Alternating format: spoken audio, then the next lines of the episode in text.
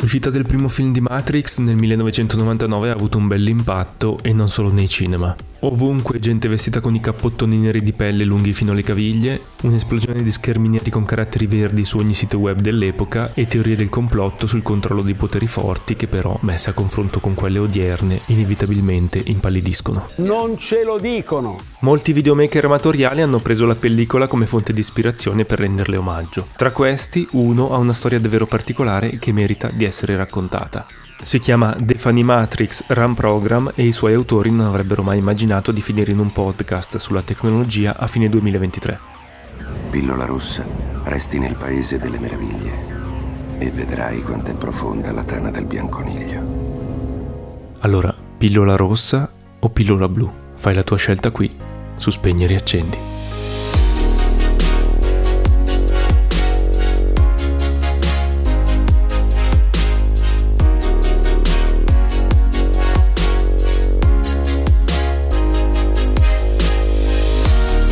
Funny Matrix è un cortometraggio amatoriale pubblicato il 28 settembre 2023, pochi mesi dopo l'uscita nelle sale del secondo capitolo della saga, Reloaded. Nasce dall'idea di un gruppo di ragazzi neozelandesi con a disposizione 500 dollari per il progetto, gran parte dei quali sarà spesa per comprare proprio un cappottone di pelle nera, come quello indossato da Neo e alcuni altri oggetti di scena. Impiegheranno nove giorni, o meglio nove notti, considerando l'ambientazione notturna, per completare le riprese, registrando tutto su cassetta con una videocamera Sony. La post-produzione sarà poi eseguita in Adobe Premiere, After Effects e Alam DV. Il risultato finale è un video da 16 minuti e 20 secondi con risoluzione 640x464 pixel, che oggi è possibile trovare anche su YouTube, ma per rendergli omaggio nel migliore dei modi, onorando ciò che lo ha in qualche modo consegnato alla storia, andrebbe visto diversamente, scaricandolo con BitTorrent. Quello di Funny Matrix è infatti ad oggi il file torrent più vecchio tra quelli ancora attivi e condivisi per intero nel circuito peer-to-peer, un primato che la sua squadra non avrebbe mai pensato di raggiungere quando Sebastian Kai Frost, lo smanettone del gruppo, scelse proprio questa modalità per consegnarlo al mondo. La decisione fu presa non per entrare nel Guinness dei Record o per chissà quale altra ambizione, ma per una ragione ben più pratica. Era il 2003 e non c'era la banda larga, oppure era un privilegio riservato a ben pochi. Parcheggiare il file da 131 MB su un server rappresentava un costo e il peer-to-peer è sembrato un'eccellente soluzione a entrambi i problemi. Chiunque interessato a scaricarlo avrebbe a sua volta potuto contribuire alla condivisione, mantenendolo così in un certo senso vivo e disponibile per tutti. Ed è proprio questo il principio nobile su cui poggia il peer-to-peer, tecnologia estremamente utile ed efficace, ancora oggi impiegata per la distribuzione di file e contenuti. Lo fa il team al lavoro sul sistema operativo Ubuntu e quello di LibreOffice, solo per fare due esempi.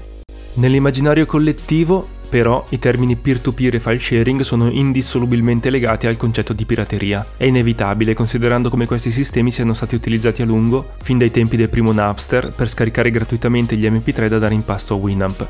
A proposito, la bizzarra storia di Winamp te la racconto in un altro episodio del podcast.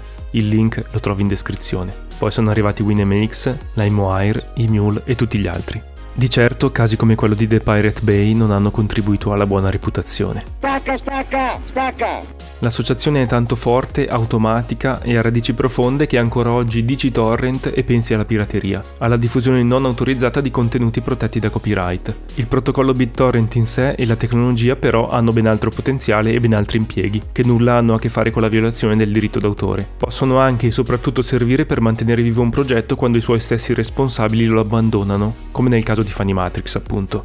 Ad aprire il cortometraggio è un disclaimer, una dichiarazione di non responsabilità che recita così. Questo è un film creato da videomaker amatoriali con il solo scopo di fare pratica, esprimendo la loro passione per la saga di Matrix.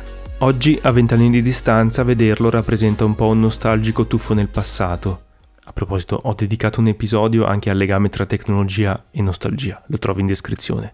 Non è però affatto male, ci sono i combattimenti, c'è l'atmosfera un po' distopica dei film originali e non mancano nemmeno i tipici schermi neri con i caratteri verdi ha una curiosità sulla cosiddetta Digital Rain di Matrix, il codice verde che cade dall'alto, diventato un simbolo della saga. Idealmente rappresenta l'attività della realtà simulata raccontata nella trilogia. Il font è stato disegnato da Simon Whiteley e se ti sembra incomprensibile, beh, non hai tutti i torti. I simboli sono versioni specchiate dei caratteri giapponesi kana, derivati dal kanji e con altezza dimezzata, insieme a numeri e lettere dell'alfabeto latino. Il significato delle stringhe che si vedono nei film è quello che non ci si aspetterebbe. Sono delle ricette di sushi. Hai. Se ti ho suscitato la curiosità di vedere i fan Matrix, suscitato, sushi, capito? Se ti ho suscitato la curiosità di vedere Funny Matrix, sempre in descrizione trovi il link al torrent per poterlo scaricare e condividere, contribuendo così a mantenere vivo il file più vecchio del circuito. Altrimenti c'è sempre YouTube, ma sarebbe un po' come scegliere la pillola blu.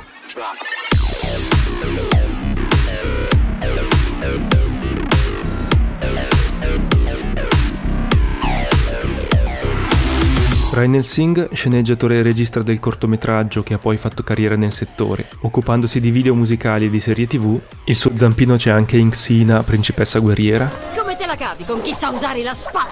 Ha dichiarato che per il 25 anniversario vorrebbe riunire il cast e registrare qualcosa di nuovo. Speriamo con risultati migliori rispetto a quanto visto nei sequel ufficiali del primo Matrix. Questo però solo nel 2028, se il file torrent sarà ancora attivo e condiviso. Che fai? Non gliela dai una mano? Dammi retta, prendi la pillola rossa.